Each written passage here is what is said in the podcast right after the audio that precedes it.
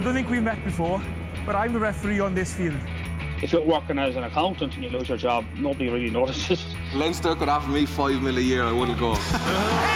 Tommy Moe! Rugby Rugby Weekly. Little reverse pass. Magic!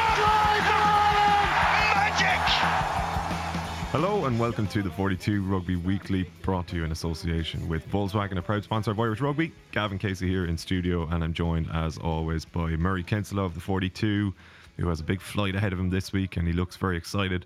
How are you, Murray? Konnichiwa, Gav. Very excited. I've been practicing my phrase books and trying to learn about the culture a little bit more. So yeah, I'm pretty excited. Brilliant. Bernard Jackman is in the house as well. How are you, Bernard? Good, thank you. I'm not going for two weeks, so I'm uh, stuck in Ireland for the first week, but uh, it'll be okay. More time to brush up on your phrases and what's that. Um, well, it's uh, a lot more optimistic a studio, I think, than it was a couple of weeks ago, coming in off that England defeat. Uh, good victory again for Ireland Saturday. Murray, what was your overall reaction? Yeah, absolutely. Similarly, I- I thought it was exactly what they needed before they headed away. Even at the final whistle with the receptions for Rory Best and Joe Schmidt and Greg Feek, that was a really nice way for them to finish off this warm-up series, and there was a, a lovely sense of momentum as, as they head, o- head away now on, on Wednesday. The performance was certainly their best of this warm-up series, and for me, it was probably the best performance of 2019. Um, I know they obviously beat France well at home in the Six Nations and won away to Scotland. Can't dismiss those performances, but it just felt more complete and certainly defensively it was it was their best of the year in, in my opinion uh, they connected really well there was really good line speed they dominated the Welsh physically um, and then attacking wise they were pretty clinical when they got into the 22 I think it would have been disappointing not to finish off for the fourth try as they had the, the kind of foot on the throat at the very end. But there was a lot to like about it. The players looked fresh. There was energy. The key key, key guys really um, delivered um, kind of assuring performances as well. So lots to like while there is still obviously plenty to work on. What impressed you most about it, Bernard? Yeah, I think energy and, and, and physicality, and I was really impressed by our ability to actually get over the gain line or knock them back um, on their side of the gain line when we when we were defending. I think uh, it's uh, we didn't see this in 2019. You know, for uh, away to Scotland, um, I didn't felt we were dominant physically when we beat France. We, we probably just had a better better system than them, but players looked. You know, we've all heard about the, the preseason they've gone through, um, and you know, I thought they looked small against England and small um, against Wales in the last 20 minutes, are, are lacking that power. But you know, man, man for man, I thought you know we looked in physically really good condition, which is is always great against you know a team like Wales who pride themselves on that on that physical preparation. So I think you can see, you know. You know, we spoke last week about all the running they've done and to be ready to play those, you know, really long sequences of play. Um, but I think they've got their contact fitness now, and obviously that's that's pleasing because you know we're, we're two weeks away from from Scotland, but uh, not just be contact fit, but be dominant uh, in contact. Um, the way the game has gone, uh, that's a, a prerequisite to playing winning rugby. So, um, really happy. It's amazing, really, isn't it, when you look back on how panicky we were a couple of weeks ago, and are we sort of basically full of shit? Like, I mean, Well, I, I think like players often remind you that they're never as good as you say they are, or never as bad as you say they are. That always rings true, and and certainly when Ireland play poorly, the, the reaction is uh, extremely negative. I think we people have been worried about Ireland based on a, a long period of time. It wasn't just one game against England; it was a c- kind of a continuation of that England game in the Six Nations, that w- that Wales game in the Six Nations as well. So there was kind of understandable pessimism. I would say there was players out of form as well, um, and we do have to temper it. Like this is still a warm up game. Wales certainly didn't look at their most interested. I have to say, you think of guys like John Davies missing tackles he would never miss, even on Josh van der Flier in the in the, the first half, I think it was out in the, the 13 channel, um, and even on Rob Kearney for the first try from from Ireland. Um, Liam Williams coming off the bench and didn't quite look his ag- aggressive self. So there was that element to it as well. Wales were poor, but. Um, I think it's fair to have a, a level of optimism there based on Ireland delivering the performance that reminded us of what they could do really well in 2018 defend superbly, be aggressive, be physical, um, and take some chances when they get into the 22. They, they work their way in there well, winning penalties off a really badly disciplined Welsh side. I think it was 15 or 16 penalties they gave up, um, which made Ireland's life easy. But yeah, there's there's got to be balance both ways, and um, you'd, you'd just be happy for Ireland that they're leaving on, on that note rather than the negative one. were you impressed, Bernard, by some of the players who were figuring for the first time this summer? Johnny Sexton came on. Uh, Robbie Henshaw as well in the middle was very Yeah. I, I thought uh, uh, Johnny, um, you know, some was kicking probably wasn't as accurate as as he would like off the off the ground in terms of you know trying to dropouts and things like that. But um, that's natural. I think uh, you know when I look back at the game yesterday and, and looked at his intensity in defence, um, you know, it was, it was pretty impressive. He was you know involved in, in some big hits and, and a turnover you know choke tackle, um, and also he was taking the ball to the gain line as we know he does, and, and putting other people into space. And uh, you know Wales use a rush defense, but they also kind of have they don't have real good line integrity. So there's people ahead of the ball, ahead of the jumping out of the line a lot, which can actually unnerve uh, your attack. But Ireland were able to play into those holes um, pretty well, and uh, so I think Sexton to get through that. You know, because it was quite an intense game, and getting the 60 minutes he got you know, was ideal. Um, Robbie was unbelievably good, I thought, you know, and um, you know, for his for his first game back, uh, his footwork, um, you know, defensively that, that hit on Moriarty. If, if they get that outs, outside Moriarty, it's a three on one. Um, so he made a decision and he went and executed it. And uh, himself and Bundee just looked looked really sharp. And um, you know, uh, so the repercussions of, of, of Robbie's performance for Garry Ringrose. You know, we'll probably talk about that in a while. But uh, I thought Rory had a, a very good game. Um, you know, the first two lineouts actually weren't his fault. Um, you know, he, his, his throws around the money, just very good reads and probably average call from, from Ireland or average speed on the ground. And, uh, you know, he'd be delighted with that. It was a great send off for him, obviously, you know, uh, but and deserved, well deserved send off from the crowd, but just for his own personal peace of mind uh, and his authority in the squad, you know, I think he's shown out he can play uh, at that level still at 37, and it just means he can lead more easily, you know, by by having had a good performance behind him. So, um, yeah, lots of positives. Conor Murray stood out as well. Murray. Yeah, I thought it was his best performance for Ireland for, for quite some time. Um, some of his passing was a little bit wobbly, and I think the box kicks, I'd say there's definitely one there that went a little bit too far. Um, Ireland just couldn't quite get into that contest, having rolled out the box kick for the first time this summer. Um, so there's a bit to work on there. But I thought when they were in those key zones of the pitch, like inside the 22, um, attacking Wales, he was really composed and really sharp with his passing. That pass for for Rob Kearney's try. The first one was excellent, I thought.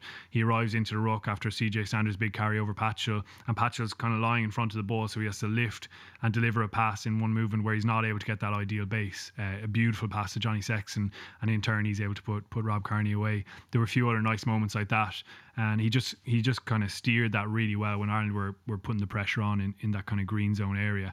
Um, as well as that, he actually defended particularly well. I thought there was one hit where he, he shot up from the, the edge with Jack Conan and, and closed down an option on, on the wide left. Really good to see that side of his game again coming to the fore because Luke McGrath obviously offers a really good defensive um, backup uh, there at scrum half. So, yeah, really good to see those. I guess those established players. Um, CJ Stander would be another one. I thought his his best game in a while. Carried obviously we've mentioned there the the Rhys Patchell boshing incident, but there was plenty more to like. His energy was huge and really powerful in the tackle as well. Did pretty well in the line out. I know he got picked off at one stage. Uh, Bernard's kind of mentioned that there. Um, but in a, on a day when they didn't have too many frontline options, he was good in that aspect as well. Uh, and on, on, top of it, I think the, the, impact from from the bench, which is always a massive part of Joe Schmidt's philosophy, was really encouraging. Like Dave Kilcoyne is probably one of the most explosive players anyone is going to have to bring off the bench. He was absolutely phenomenal again. I thought coming on for for Cian. His form, I mean, wow. realistically on form, he's actually playing better than Cian at yeah. the moment. Um, and uh, you know, Cian's not out of form, but just Kilcoyne has uh, made such an impact in, in, mm. in, this autumn series. You know, um, it's nearly mad to think we were questioning whether he'd make the plane a, a, month ago. But credit to him, he's got himself in, in brilliant condition, and uh, he's going to be a, a real um, option for us, whether it's you know starting or, or coming off the bench. Yeah. probably coming off the bench because he, he just has such dynamism. But and and Healy's so good as well. But uh, he he deserves a lot of credit. The one we haven't mentioned yet is Rob Kearney. You know, and it's only one incident, but if you think back to that cover he um, cover he he put in to stop George North scoring a try, really well executed Wales set piece. Um, uh, he, they sent him right, and he ha- he had to change late and, and got across. Um, it's only one moment, but that kind of moment gives everybody such confidence. Yeah, you know, and uh, like I think that when he doesn't play, our wingers have to worry about what's happening behind him but when he plays, you don't have to worry about what happens in front of him, uh, if that makes sense. And uh, you know, we go, go back to the England game. England hurt us through a grubber kick through quite early, Mm. and suddenly then everyone's doubting, you know, um, their role in the system. So I think you know he, he got back actually for the bigger intercept as well, and, and was involved in stopping that try. So um, obviously got a good try. Was good under high ball as we know. Um, had one good kick to touch where he, you know he kicked it back 50 meters. Um, so I think he he had a big performance as well, and um, he's going to be absolutely crucial to us. Yeah, he looks quicker than ever. Like this, the ground he covered for that. Yeah, that was hard. Scrum was you know? was really long distance, um, and those moments you mentioned are so massive. The other one that stood out to me was James Ryan, early enough in the game as well, um, where Ireland's really good defence forces Rhys Patchell to kick a bomb on top of them. It kind of gets lost in that zone in between the retreating defenders and Keith Earls coming on to it. Bundee Aki doesn't go up and compete. They got another kind of turnover possession, and suddenly there's real danger wide on the left. And there's James Ryan, a second row on the edge of the defence. And any other second row, you'd really worry in that situation. But his mobility, his pace to get across, he links up with Jordan Larmour and they can kind of drift onto the last defender. Larmour makes a really good hit on uh, Josh Adams, and there's James Ryan in up high, and he strips the ball free for for a turnover scrum. Just a, an unbelievable moment from a player who was like ludicrously good. He's going to be one of the very best players in this World Cup, and and to have him in in the team is a massive advantage for Ireland. Everything he does is infectiously inspirational. You, you think of his carries where he looks like he's not going to make meters. He actually gets smashed. And even on the ground, he's wriggling for every little inch he can get. Same in the tackle as well. He just takes every opportunity to smash people. Um, and as well as that, it looks like he's actually developing the part of his game, his handling, which was potentially lacking. You saw an offload against Wales. He had a long offload and turnover possession. Um, on Saturday there as well, he made another kind of pass on turnover, just being more aware of those opportunities. I think Kilcoyne wasn't able to quite shift it then in Ireland, potentially missed an opportunity out in the, the left edge. where Garry Ringrose was waiting out there, but he's developing that side of his game. Obviously, running the line out didn't go perfectly, but solved it on the go in the game. Um, and he is just a phenomenon. He's on his way to being one of the greats. Yeah, I think that the fact that actually the line started badly is uh, and uh, got better is actually really good for for James because that that can happen. You know, uh, so if it had been smooth sailing and we were you know eight out of eight, um, we wouldn't have actually found out a, a lot about his composure. Um, but I think it was brilliant that he was actually able to. Obviously, it took we lost two before he found a solution, but then he, he didn't panic. You know, when we saw in Twickenham, you know, when we lost the first couple, it just became chaos. Um, whereas against Wales, we actually found the space and built ourselves into the game and end up having a decent return in terms of our, our, our stats um, at, at line time. So that, I think that's actually nearly more pleasing than if it was just plain sailing for him because he, he, he knows now that, you know, if things go bad at the start, he has the capacity to find solutions. Yeah, it was a day went went pretty well for pretty much everyone. That Irish twenty three. Um, obviously, Keith Earls hobbled off with that what looked like the same knee injury, but he's been past fit to travel, which is great for Ireland, and they'll definitely be able to manage him through the tournament. All those slightly older players will have to be managed anyway. I was wondering what you thought of Jean Kleyn. Obviously, a lot of folks on him, Bernard. Yeah, yeah I think he had a he did. poor start, um, but I think it was just out of his eagerness to make an impact. So he got picked up for for being offside, you know, in the defensive line. But it was pure. It wasn't because he was being lazy. He literally just wanted to make a, a huge hit, and then a little bit over enthusiastic when he came in, the decided them all on, on Elliot Dee. You know, he probably felt Elliot had, uh, the hooker disengaged and he rejoined them all. So, he, but you got to check with the referee first there. So, um, from that point of view, you know, to give away two penalties uh, uh, in the Joe Schmidt uh, model, where the, you know sometimes you can have two penalties in a game, you know, at the odd time, um, wouldn't be good. But I thought after that he settled in, and you know, we said that he wouldn't have to go looking for contact uh, against Wales because it was going to come to him, and I think he, he handled it pretty well. Got some good tackles. Probably not the biggest ball carrier. Um, we knew that anyway, but um, some good tackles and physical scrum was good, and uh, yeah, I, th- I think it was a. You know, I thought he was good against Italy in the first game, and then obviously England he was anonymous like everybody else, but uh, certainly a, a solid game. And you know, again, potentially he's well. I, I think looks like he's nailed on to start. I think him and uh, him and James Ryan will probably start against uh, Scotland With Henderson on the bench.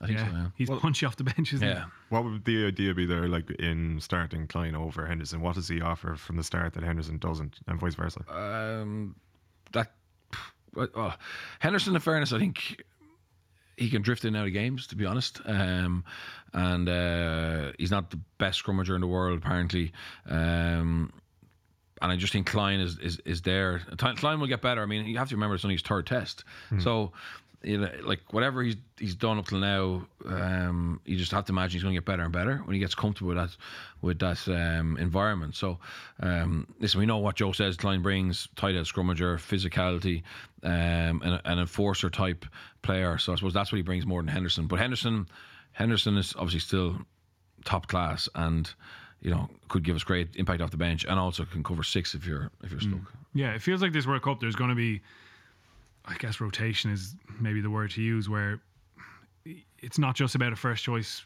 15, and I think that might be the case in the back row as well. Like if Kyne's in the team, then James Ryan has a little bit more energy coming out of a scrum because he's not a tight head lock. But then he has the responsibility of of calling the line out. So you got to weigh up those things instead of Henderson doing that. Um, and then in the back row, you got to weigh up what you're playing against, how mobile they're going to be. Does Josh van der Flier's um, strength in that area make him the, the must pick, or does Peter O'Mahony's line out skills make him a, an essential part of it? Conan and Stander bringing that ball carrying work rate and, and real punch in the in the tackle as well.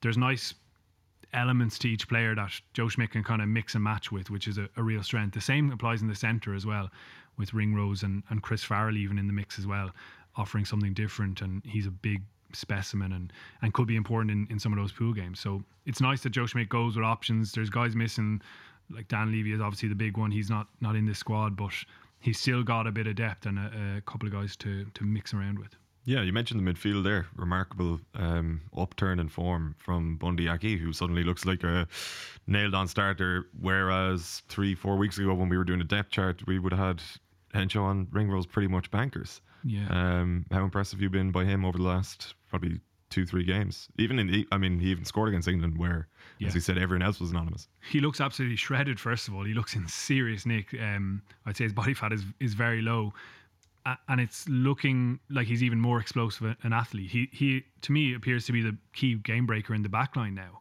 You saw his incredible individual try and in Twickenham. I know England were obviously winding down at that stage of the game, but it was a sensational score. Even in Cardiff, he was making line breaks and busts.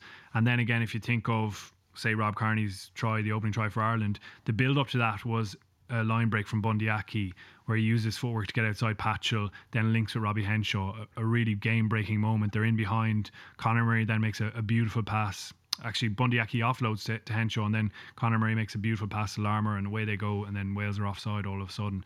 And those are the moments you need where, yes, you have your phase play structure and your little mini plays, but to have someone who can and bust the line um, using their footwork and power is just such an advantage. So he definitely looks like he's going to be wearing that 12 shirt.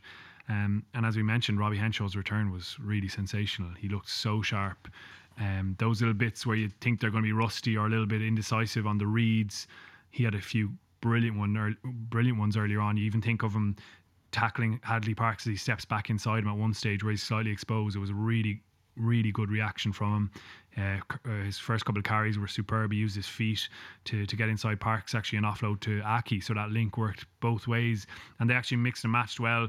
You saw Henshaw kind of running at 12 on a couple of scrum plays where he used his passing to get to the width on the left, and then Aki at other times. Um, both of them carrying very well as well. They have good footwork before they go into contact, and they're powerful when they're in there as well. So there's a lot to like about it. I would say Garry Ringrose was excellent off the bench, albeit on the wing.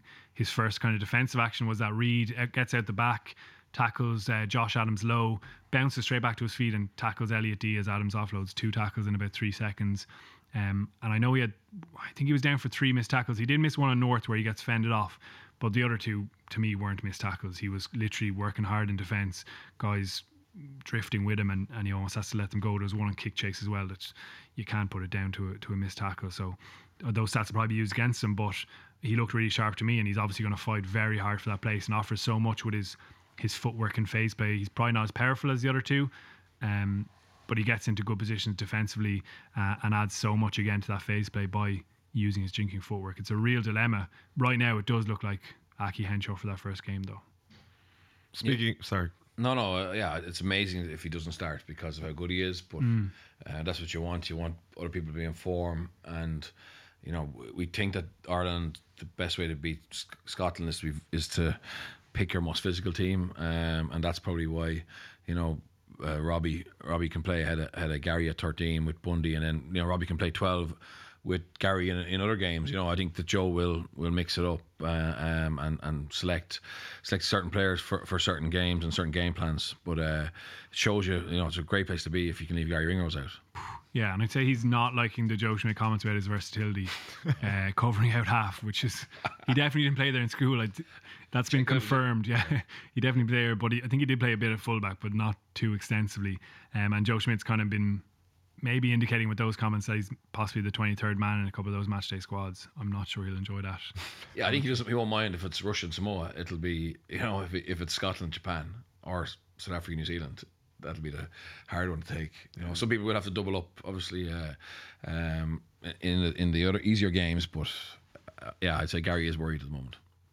What about at uh, number eight then? Have we, what have you made of Jack Owen's performances the last couple of weeks versus CJ Stander, who fairness, did impress? I think? Cullen was good. Cullen was very good, um, and that's going to again be a really interesting selection selection meeting. You know, um, I certainly think that Van der Flier was excellent as well, and he's suited to Scotland, the Scotland game, and potentially Japan as well. To be honest, um, from a defensive point of view, so um, if you take it that he's he's in there as a, as a seven as our most natural open side.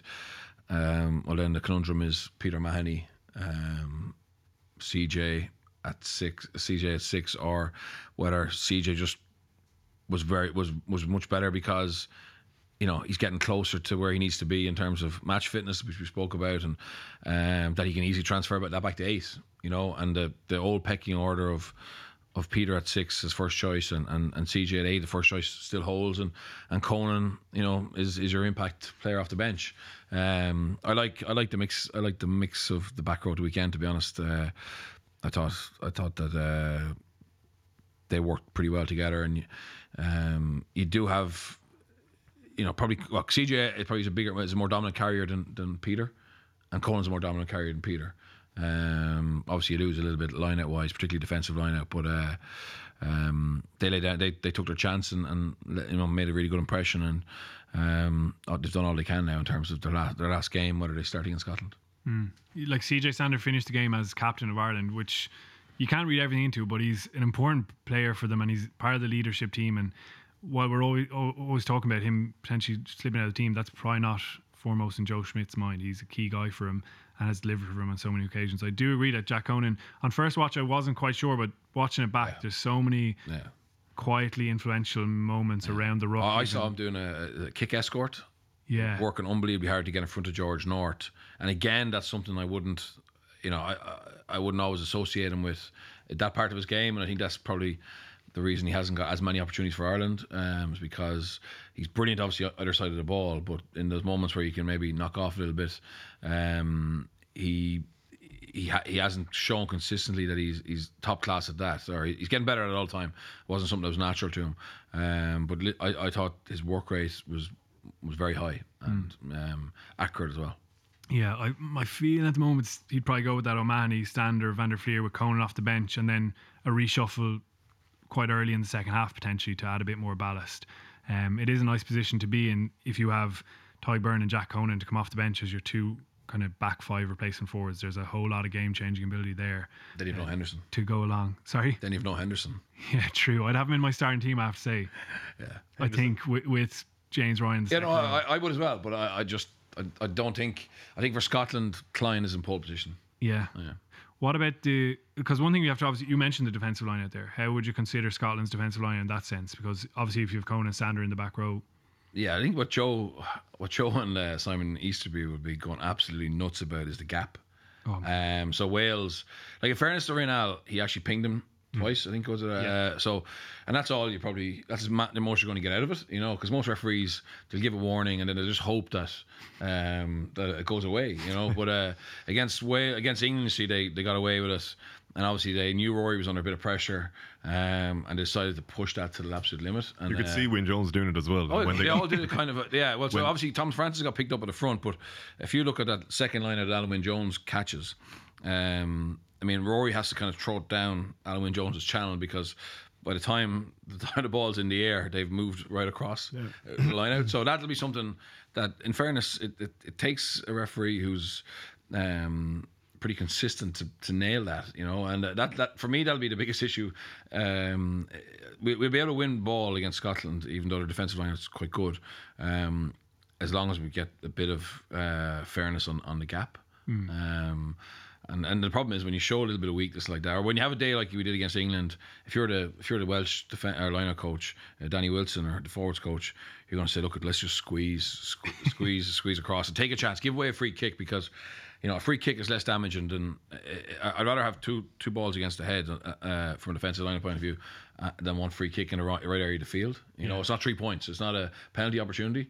Like, what are they going to do? They're going to qu- quick tap, or they're going to put up a Garryowen. You know, um, so it's worth flirting with with the with the laws there to a certain extent. But I- I'm sure Joe Schmidt will be going absolutely crazy about how much they got got away with it, even though they got pinged twice. Yeah, that's a good thing that's happened now, and people saw it, and referees saw it. Yes. And just wait for Joe Schmidt to mention in the media a couple of times Yeah. about the gap, definitely, because you're so right. People saw what happened in Twickenham, they go, "Let's go after these lads." Yeah, well, the second see the second one, the one that when Jones took.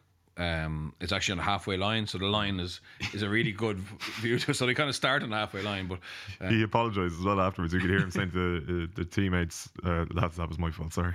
you know, Really? yeah. The rev, the interaction with the referee was outstanding in this game as well. You have to say, even Dan Biggar, where he says, Yeah. it looks like he's being really honest Yeah. and saying I didn't ground it, but he wants that five meter scrum because I think Ireland were trying to say right.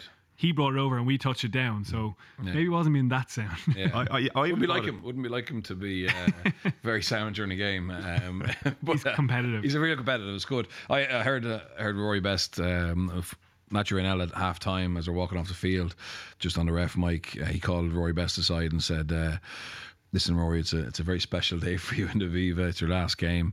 Wouldn't it be a lot more special if you let me referee the game and you, and you kept your mouth shut or whatever? Which I thought was, uh, you know, we, Nigel Owens gets a lot of credit for the for the quips, but it wasn't bad for a Frenchman. you know? It's pretty good. yeah, it's some poor defense for the Parkes try though. He should have got under the ball. yeah. Could have done better with that. Yeah. And he put himself in a dangerous position for a man who's broken his leg before. It's crazy. Yeah. Uh, where do we think Wales are then? I mean, they, as you mentioned at the start, they didn't seem to be hugely invested in the game, and we probably said last week that their own fitness levels and their own preparation is essentially done, and they they are where they want to be. Was it just a game to kind of get out of the way and get on the plane to Japan for them? Yeah, I think so. They had their. Um, I was with a few of them on Friday, um, and uh, they had had their kind of going away party on Wednesday or Thursday last week. So they closed the roof in the Millennium, and brought in tables onto the pitch. Wives, our partners, or sorry, wives, uh, wives, girlfriends, and parents, and got on a few, you know, a few Welsh uh, bands, and had a bit of a, a going away party. And when you have that, it's kind of then you got to go play a match two or three days later. It, it, you know, consciously, subconsciously, maybe you can seep in a little bit. I think they're very happy with where they're at. Obviously, you know, they're getting criticised in Wales for having lost three out of four, and you know, um, all this money that's gone into preparing the team with you know trips to Turkey and blah blah blah. Um, but I think their you know their main body of work was just the the Six Nations. I think if you have a very good Six Nations, you don't need to get everything right in in, in your warm up games. And uh, um, you know they played Georgia first up. They're you know there was elements of the performance obviously they'd be gutted about, but I think they they're pretty happy where they're at, to be honest, and uh, got through the game, no injuries, um, bar Patchell, um, which is obviously on the back of Anscombe, so that's that's obviously a bit of worry for them. But uh, I think Wales at the World Cup will be you know, genuine contenders, to be honest, because with their defence, um, you know, like it's going to be so hard to break them down realistically when they're fully wire, wired and tuned up. So, um, and they are very fit and they are very powerful. Um, you know, and even the fact that they kept Ireland out, you know, for that last block of seven or eight minutes when we're under line. I mean, the modern game that's really hard to do is actually not concede a try. And I know we got over a couple of times and we held up and reset, but I thought they showed there that, you know, um, there's still lots of pride and uh, an attitude about them because they could have easily conceded another one there. Just one missed tackle or, or one soak and Ireland were over. So um, I think they'll be they'll be fine. Are they lacking that little bit of uh, creative spark, maybe, without, particularly if Patchell is out and Yeah, I think. having lost I know we're talking about our great defence and stuff, but uh, it is the area of the game that maybe they need to bring something to it. Uh, like they had a lot of possession for the first twenty minutes between you know their ten and our ten, kind of went wide, wide a few times. Um, but Ireland were pretty comfortable. The only real time we looked stretched at that time, Robbie jumped out of line and, and made a big hit. So um, yeah, I think th- but then you bring bring Ken Owens into the team, um, you know, uh, bring Liam Williams in at fullback, Uh, they've got better, you know, they've got better ball carry and, and, and, and a better strike uh, strike runner from behind. So they'll be, yeah, maybe not the most creative team in the world, but they don't need to score that many points generally to win. The funny thing was that Gats was having to go with Joe Schmidt's attack again after the match. Was he, yeah? Uh, talking about them playing off nine, off nine, off nine, and then Bundee Aki carries. Uh, he can never really have, resist having a little jab because he knows it'll annoy Joe. Uh, so there's work for them there to do. It was an interesting weekend across the board, really, in, in kind of world rugby. There was lots of other stuff going on. The most worrying one I, th- I thought was New Zealand absolutely hammering Tonga because you just fear for. Listen, we know there's eight, probably maybe nine quality teams going to the World Cup, but you really wonder about the rest of the, the competition. Russia just got beaten by Connacht, so they've lost all their warm up games, hammered by Italy, beaten by Jersey Reds, beaten by Connacht, and they look really, really poor. They obviously qualified by. They weren't but- supposed to be in this tournament, obviously, but it is worrying. They're going to get hammered in a couple of games. Tonga looked really just lack of structure, lack of fitness. The All Blacks were decent, but they scored way too easy on some of those tries. I'm surprised that Russia are so poor, be- given like we can understand with Samoa and Tonga, they've no professional league, you know, uh, in, uh, internally, but there actually is a professional league in, in Russia, so there is money going into the game. There, obviously, the the geography of the uh, uh, and the scale of the country makes it hard, but like they, they're not playing like a, a country who has you know eight or nine full time um, player or squads. You know what I mean? Realistically, I know there's a lot of players playing Moldovans and um, Romanians and, and, and Georgians in there who aren't obviously eligible for, for Russia, but uh, you know you'd like to think that they should be better than they are, and um, you know if they have a really bad World Cup, it's going to affect their chances of qualifying for the, for the next one. Just the the um, the aftermath of that. So I, I think there's going to be some horrible beatings. You know. Yeah, Um, I I guess more pertinently for Ireland, Samoa were uh, they were decent Okay, against yeah. Australia. They looked okay actually, and they'll they'll definitely smash a few Irishmen in the carry and tackle. Um, and Japan obviously had their first kind of tier one test for a long time against South Africa. I know you were watching that, Bernard. I wonder what you made of them because they looked really impressive in that Pacific Nations Cup. This was the first test against yeah. top tier nation. Yeah, I think listen, they were outclassed, um, but they certainly will have got stuff out of the game. Like they were, they were, uh, there were some areas of the game where they actually challenged, challenged the box, and uh, I think it's a great fixture for them to get. Like they've had, they've had a, uh, you know. A, a relatively easy um, campaign in terms of the rugby, or the Pacific nations because you know they've they've been having a lot of success. I mean, know Tonga etc. aren't fully uh, fully tuned up or aren't in a great place at the moment. But for them to play a tier one country like South Africa now have that learning from that, and then obviously they got to get ready for, for Scotland and um, and Ireland. So I, I still think that. I think Jamie Joseph is experienced enough not to panic, and um, they'll they'll learn a lot from that and come on for it. the Scots finish up with a, a win over Georgia. Um, they'd mix up their team quite a bit, and I guess the biggest blow for them was Jamie Ritchie. You're always going to get hurt against the Georgians, but he got a facial injury, so he hasn't actually flown over. Magnus Bradbury's flying over. They're still hoping he might come out, but he's a guy who probably would have been in the starting Yeah. team even against Ireland. That's a the blow for them. They haven't been particularly impressive just yet. Scotland just kind of um, glimpses of what they're capable of, um, but we kind of know their their established stre- uh, strengths are going to be the same, and Finn Russell will be running that show and Ireland just will hope to to bully them really. Um, so yeah, it's been interesting to watch how everyone's kind of built, and you never know quite how much you take out of it. As you mentioned at the, at the top of the show, Ireland back on form now, or were they disastrous a couple of weekends ago? Um, so now we're into the the real business end. So, which way are you leaning at the moment? And the answer could invariably change week on week as the tournament progresses. But two weeks before kickoff, less. Are you still an England man, Murray? Yeah, I still think England are, in my mind, the the favourites. I think with their power and they have so much else to the game. Like Owen Farrell's just a brilliant player. I think he's a world class out half, a world class inside centre, and he's their best inside centre. So when Ford comes on, they play with that passing game. It's just really beautiful to watch. They have such a finishing power out wide.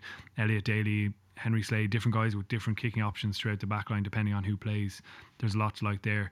With Ireland, I'm, I'm kind of leaning towards that more optimistic side. I think what we really where we are now is we're back in the same place we were kind of at the 20 end of 2018. Ireland are going to be com- really competitive.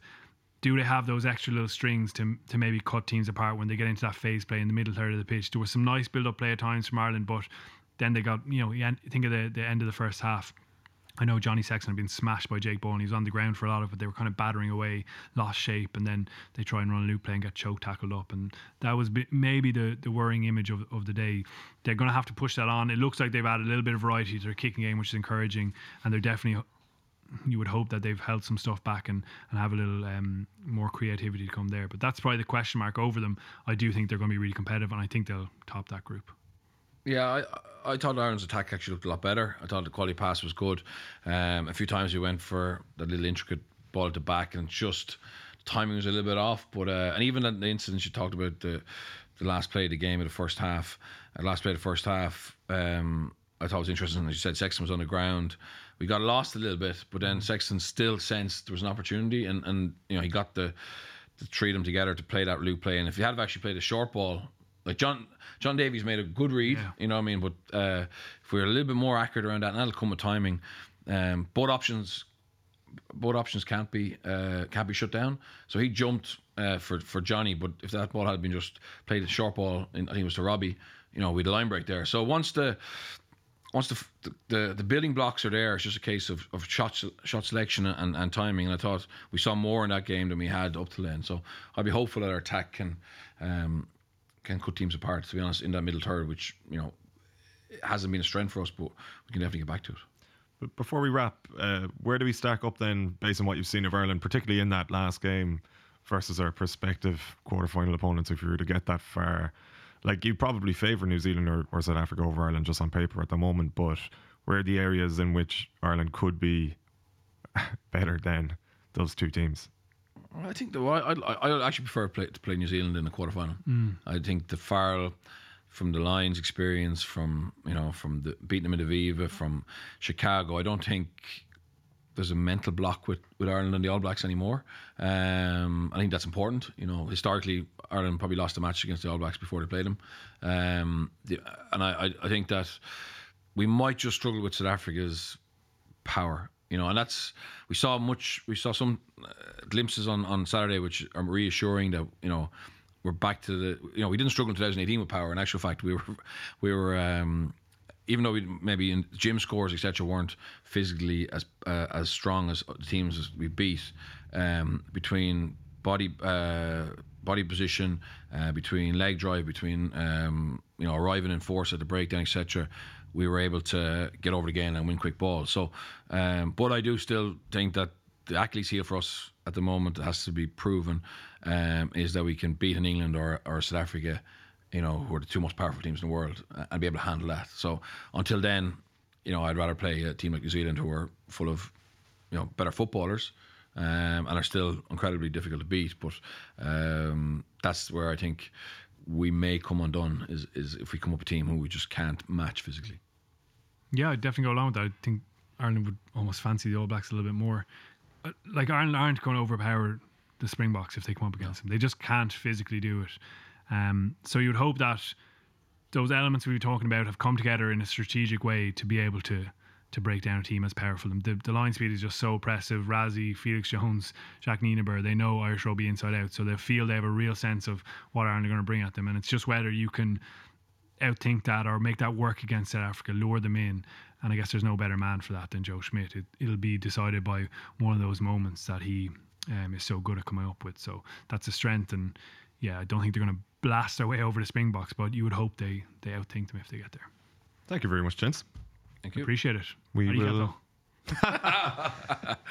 Stop showing off now. Uh, safe flight, Murray. Cheers. and uh, we will speak to you from over there. We've got a lot of extra podcasts coming up. Rugby Weekly Extra, the aptly named uh, new podcast. So we'll be tuning in for uh, to you, Murray, from uh, Japan and your exploits over there. Looking Yeah. forward to it. Can't wait. Okay, until next week. Or are we back on Thursday? no, next week. I've decided. until then, take it easy. I don't think we've met before, but I'm the referee on this field. If you're working as an accountant and you lose your job, nobody really notices. Leinster could offer me five mil a year, I wouldn't go. It is Tommy Bowe! Rugby Rugby Weekly. Little reverse pass.